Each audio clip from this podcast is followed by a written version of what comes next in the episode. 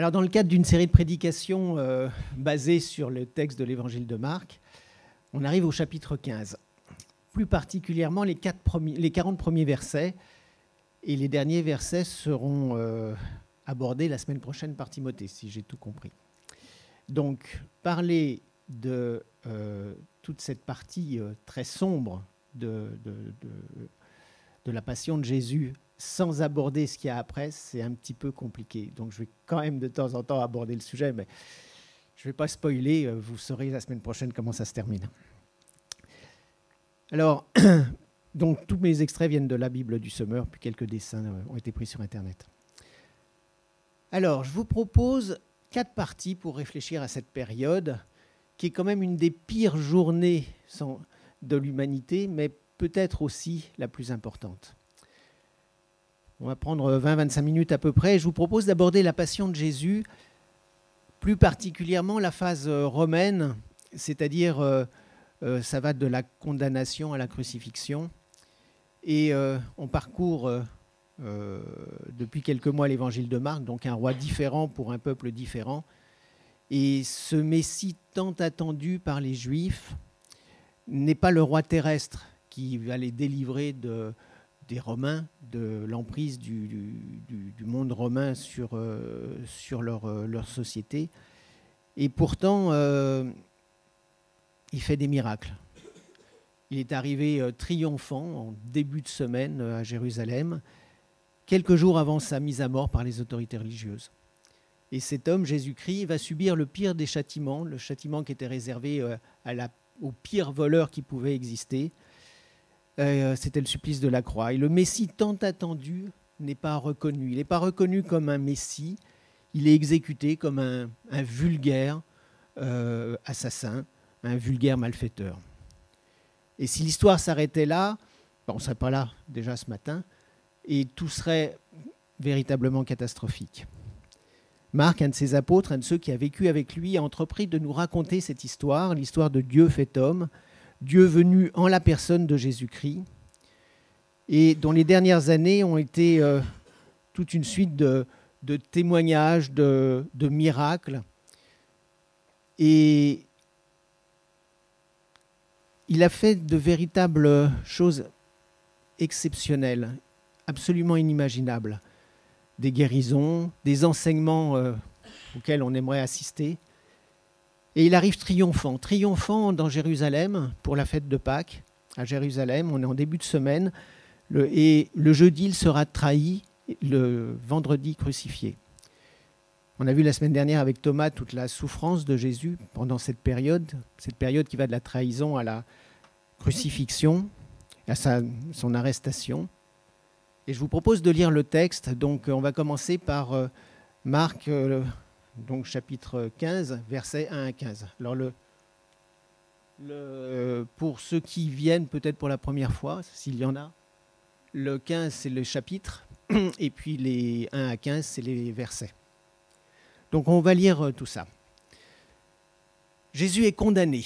Alors dès l'aube, les chefs des prêtres tinrent conseil avec les responsables du peuple, les interprètes de la loi et tout le grand conseil.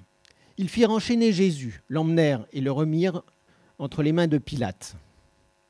Pilate, c'était le gouverneur euh, romain. Pilate l'interrogea. Es-tu le roi des Juifs? Tu lui as dit toi-même, lui répondit Jésus. Les chefs des prêtres portèrent contre lui de nombreuses accusations. Pilate l'interrogea de nouveau et lui dit Eh bien, tu ne réponds rien. Tu as entendu toutes les accusations qu'il porte contre toi. Mais au grand étonnement de Pilate, Jésus ne répondit plus rien. À chaque fête de Pâques, il relâchait un prisonnier, celui que le peuple réclamait. Or, il y avait à ce moment-là, sous les verrous, le nommé Barabbas, arrêté avec d'autres agitateurs, qui avaient commis un meurtre au cours d'une émeute.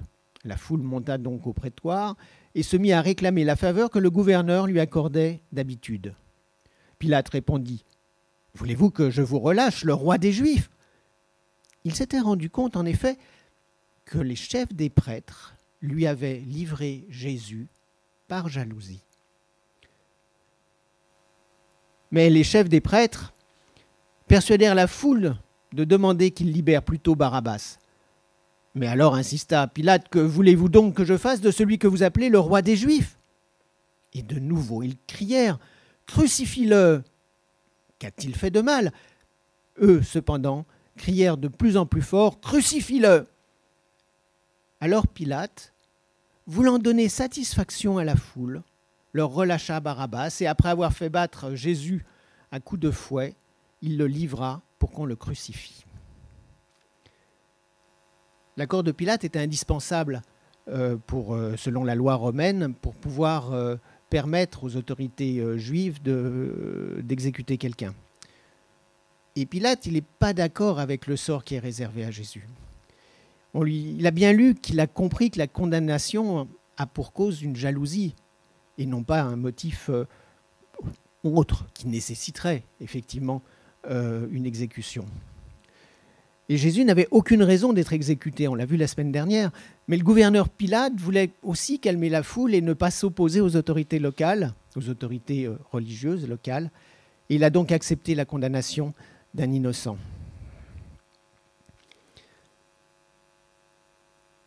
Alors qui est présent à cet événement? La foule. La foule. Est-ce que c'est la même que celle qui l'a acclamé quelques jours avant? Je me suis souvent posé la question, euh, Jérusalem à l'époque c'est 80 000 habitants à peu près. Euh, peut-être que ce sont des gens différents. Je ne sais pas. Je ne suis pas allé voir. Je ne me suis pas renseigné sur le sujet. Mais quand même, quand même, c'est la foule. Il y a du monde. Ce n'est pas quelques personnes qui viennent. Peut-être que ce n'étaient pas les mêmes personnes. En tout cas, cette foule, elle est manipulée. Elle est excitée par les autorités juives. Les responsables juifs sont jaloux ils sont jaloux de, Jésus, de, l'influence qu'il peut avoir, et ils arrivent même à manipuler Pilate par l'intermédiaire de la foule. Pilate, lui, ne, souhaite pas intervenir dans les affaires des Juifs. La paix locale est importante et euh, les bons rapports avec les autorités méritent bien quelques concessions. Jésus ne dit rien. Lui qui a fait des sermons pendant des centaines de fois devant des milliers de personnes, lui qui s'est fait connaître par sa véritable maîtrise des textes, lui qui a fait d'innombrables miracles, il ne dit rien. Qu'est-ce qu'on aurait fait, nous? Qu'aurions-nous fait à sa place? Est-ce que vous avez déjà essayé de vous mettre à la place de, on va prendre, je ne sais pas moi, de, de Pilate par exemple?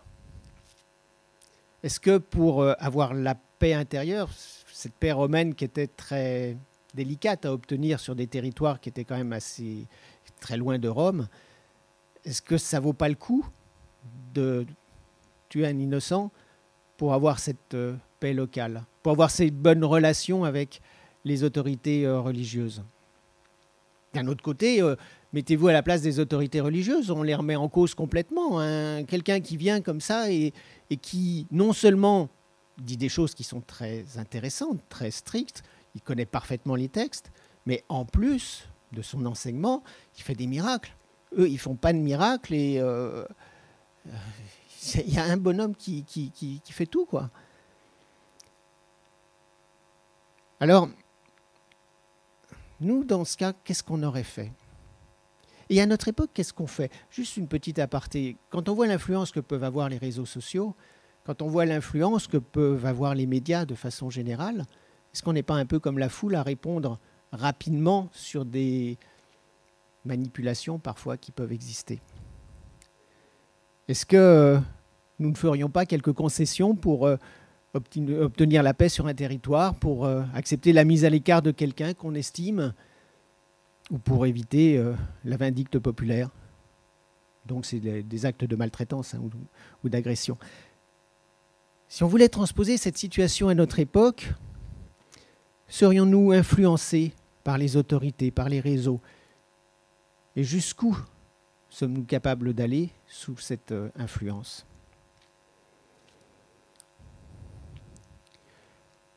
Ce dessin présente l'épisode de celui qui se moque de la paille qui est dans l'œil de son voisin alors qu'il a une grosse poutre dans la sienne. C'est dans euh, Luc 6, 41, 42. Juste pour montrer qu'on est tous pareils Et je pense que ce n'est pas parce que de temps en temps on est de ce côté de, l'estrade qu'on euh, fait différemment. Qu'aurais-je fait, moi, à la place de Pilate? Qu'aurais-je fait à la place de la foule? Est-ce que je me serais mis avec les autres, avec tout le monde, pour condamner? Est-ce que j'aurais, été, euh, j'aurais subi euh, les, influences des autorités religieuses? Est-ce que si j'avais été dans les autorités religieuses, est-ce que j'aurais fait ça pour, pour garder mon pouvoir? Franchement, j'en sais rien. Je ne sais pas du tout ce que j'aurais fait. On se dit tout le temps euh, très vertueux après, mais 2000 ans après, c'est assez facile. Qu'aurais-je aussi à la, à la place de Pilate? Jésus est méprisé. Je vous propose de lire le texte, donc le chapitre 15 des versets, et les versets 15 à 32. Alors, Pilate, voulant donner satisfaction à la foule, leur euh, relâcha Barabbas, et après avoir fait battre Jésus à coups de fouet, il le livra pour qu'on le crucifie. Les soldats emmenèrent Jésus dans la cour intérieure du palais et firent venir toute la cohorte. Alors ils revêtirent, ils revêtirent Jésus d'un manteau de couleur pourpre et lui posèrent une couronne tressée de rameaux épineux. Puis ils le saluèrent en disant Salut, roi des Juifs Ils le frappaient à la tête avec euh, un roseau et crachaient sur lui, s'agenouillaient et se prosternaient devant lui. Quand ils eurent fini de se moquer, ils lui arrachèrent le manteau de couleur pourpre, lui remirent ses vêtements et l'emmenèrent hors de la ville pour le crucifier. Ils obligèrent un passant qui revenait des champs, Simon de Cyrène, le père d'Alexandre et de Rufus, à porter la croix de Jésus. Et ils amenèrent Jésus au lieu appelé Golgotha, ce qui signifie le lieu du crâne. Ils lui donnèrent du vin additionné de myrrhe, mais il n'en prit pas. Bon, le vin et la myrrhe, ça permettait de mieux supporter la douleur. Ce n'est pas un antalgique euh, majeur. Hein. Tout est relatif face à un supplice aussi monstrueux. Ils le clouèrent sur la croix, puis ils se partagèrent ses vêtements en tirant au sort ce qui reviendrait à chacun. Il était environ 9 heures du matin quand ils le crucifièrent. L'écriteau sur lequel était inscrit le motif de sa condamnation portait ces mots Le roi des Juifs. Avec Jésus, ils crucifièrent deux brigands, l'un à droite l'autre à gauche. Il y a quelques années, nous avions travaillé, peut-être certains d'entre vous s'en souviennent, sur euh, Ésaïe. Il y avait toute une série de prédications sur, je crois que ça a duré euh, un an ou deux ans, je ne me souviens plus. Et on avait fait ce lien entre les, textes. Je vous propose de lire Ésaïe 53. Ésaïe, c'est 700 ans avant Jésus-Christ. Hein. on, se remet en place, donc, euh, et il parle du Messie en termes qui sont très clairs. Quand on connaît la vie de Jésus, nous qui avons cette possibilité de voir à la fois le texte d'Ésaïe, écrit 700 ans avant Jésus-Christ, et la, passion de, Jésus, cette période euh, juste avant la résurrection, euh, on, voit ça d'une façon très surprenante. Pourtant, en vérité, c'est de nos maladies qu'il s'est chargé, et ce sont nos souffrances qu'il a prises sur lui. Alors que nous pensions que Dieu l'avait puni, frappé et humilié. Mais c'est pour nos péchés qu'il a été percé, c'est pour nos fautes qu'il a été brisé. Le châtiment qui nous donne la paix est retombé sur lui, et c'est par ses blessures que nous sommes guéris. Nous étions tous errants, pareil à des brebis, chacun de nous allait par son propre chemin. L'Éternel a fait retomber sur lui les fautes de nous tous. On l'a frappé, et il s'est humilié. Il n'a pas dit un mot, semblable à un agneau mené à l'abattoir, tout comme la brebis muette devant ceux qui la tondent. Il n'a pas dit un mot. Il a été arraché à la vie par la contrainte, suite à un jugement. Et qui parmi les gens de sa génération s'est soucié de son sort lorsqu'on l'a retranché du pays des vivants? Il a été frappé à mort à cause des péchés que mon peuple a commis. On a mis son tombeau parmi les criminels et son sépulcre parmi les riches alors qu'il n'avait pas commis d'acte de violence et que jamais ses lèvres n'avaient prononcé de mensonge. Et ça, c'est écrit 700 ans avant Jésus-Christ. Moi, j'y vois une véritable concordance. Je ne suis pas le seul, hein, bien évidemment. Mais entre la description du procès, la passion de Jésus et ce texte tel qu'il a été annoncé par, un prophète, on s'aperçoit combien, combien cette euh, il y a un lien entre l'Ancien Testament et le Nouveau Testament, et combien Dieu nous communique toutes les informations dont on, a besoin pour mieux le comprendre et pour mieux euh, croire en lui et euh, avancer avec Jésus. Troisièmement, Jésus est insulté. On va lire Marc 15, chapitre 15, les versets 29 à 32.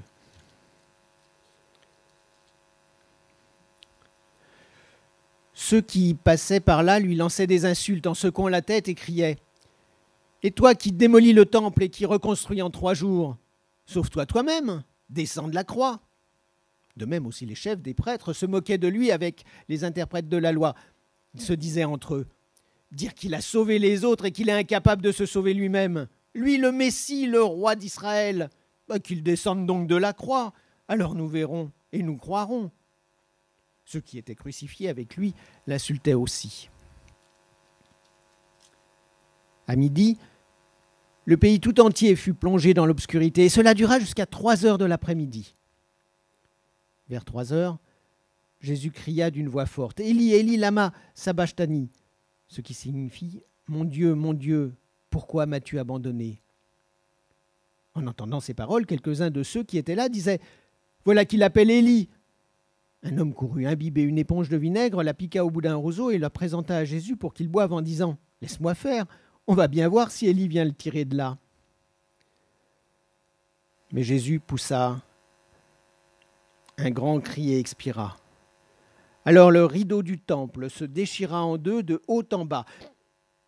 Voyant de quelle manière il était mort, l'officier romain qui se tenait en face de Jésus dit Cet homme était vraiment fils de Dieu. L'officier romain le reconnaît comme fils de Dieu.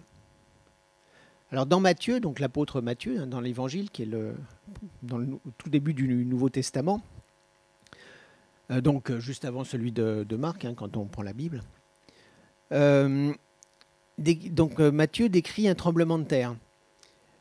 Il décrit aussi le, rideau du temple qui se déchire. Là, on a une comparaison qui est, facile. Et puis aussi des morts qui ressuscitent. Euh, il se passe véritablement quelque chose d'extraordinaire. Alors le rideau du temple, il séparait le lieu très saint dans lequel les, sacrificateurs n'allaient qu'une fois par an, du lieu saint dans lequel ils allaient tous les jours. Et le rideau, c'était l'entrée de la porte du lieu saint. Et une fois déchiré, ben, l'accès à Dieu est libre pour les croyants. Christ n'est pas seulement une porte, mais Christ est le chemin, le chemin qui mène à Dieu. Et grâce à Jésus-Christ, nous avons une porte libre, libre d'accès pour le sanctuaire de Dieu.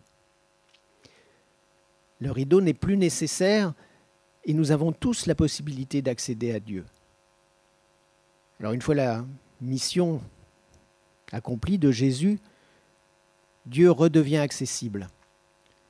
Il redevient accessible à ceux qui croient en lui et il suffit tout simplement d'accepter, d'accepter avec euh, humilité le sacrifice de Jésus comme un sacrifice euh, qui est fait euh, pour nous. Jésus prend sur lui notre faute, nos fautes. Donc c'est ta faute, c'est ma faute, c'est la faute de chacun d'entre nous et rétablit le lien entre Dieu et l'homme qui avait été perdu au début de l'humanité. Crucifié, Jésus est crucifié. Ésaïe 53, 4, versets 4 à 9. Encore une fois, 700 ans avant Jésus-Christ.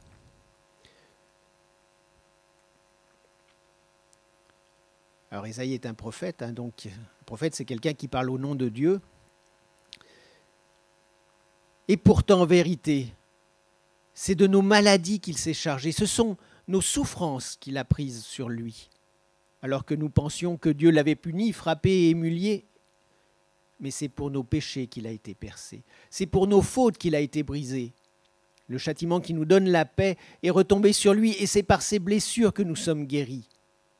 Nous étions tous errants, pareils à des brebis, chacun de nous allait par son propre chemin, l'Éternel a fait retomber sur lui les fautes de nous tous. Il s'est humilié. Jésus accepte sa situation. lui le parfait, qui va mourir pour nous tous qui sommes imparfaits. Moi, toi, chacun de nous. Il est le Dieu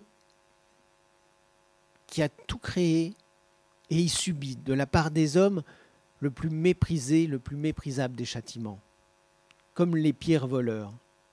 Mais lui, il n'a rien fait, si ce n'est de prendre ma place, de prendre ta place.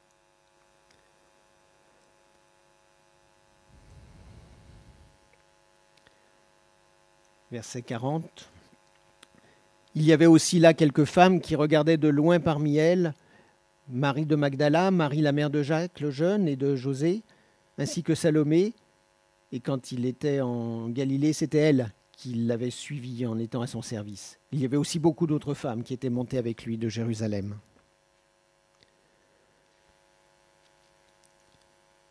Dans Luc 23, il est écrit Après avoir vu ce qui était arrivé, tout le peuple venu en foule pour assister à ces exécutions s'en retourna en se frappant la poitrine. Tous les amis de Jésus ainsi que les femmes qui l'avaient suivi depuis la Galilée se tenaient à distance pour voir ce qui se passait. Dans l'évangile de Luc, il est donc marqué que euh, la foule était en grand nombre et il précise aussi que tout le monde est reparti, du moins beaucoup sont repartis en se frappant la poitrine, signe de deuil, mais aussi signe d'accusation de soi. Et j'imagine qu'à la suite du tremblement de terre, de l'obscurité entre midi et trois heures, certains se sentaient euh, coupables de cette mort injuste. Certains réalisaient que ce prophète, que celui qui avait parlé, qui avait guéri, celui qui connaissait autant l'histoire de, Dieu, euh, était véritablement le prophète, le Messie que l'on attendait, et qu'il avait été euh, exécuté à tort.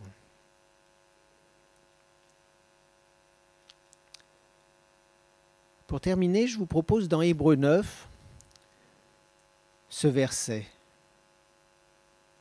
Le Christ s'est offert une seule fois en sacrifice pour porter les péchés de beaucoup d'hommes. Maintenant, il n'est plus besoin, depuis Jésus-Christ, de faire des sacrifices à tout moment de l'année, tous les jours, comme c'était recommandé, inscrit et même exigé dans l'Ancien Testament plus besoin de nombreux rites qui permettaient de se faire pardonner auprès de Dieu. Jésus est venu pour subir notre châtiment, pour porter à ma place, à ta place, à notre place, la condamnation que nous méritons tous. Alors tout ça, on le verra plutôt la semaine prochaine. Moi, je vous propose d'y réfléchir. On va se prendre une minute, une vraie minute, pendant laquelle on peut réfléchir à, cette période, à ce qui s'est passé, à ce qu'on a lu, et puis euh, se demander comment on peut l'appliquer dans la semaine, en quoi ce, sacrifice de Jésus euh, peut avoir comme implication, euh, du moins les implications que ça peut avoir pour nous. Donc on prend une minute et puis je terminerai par la prière.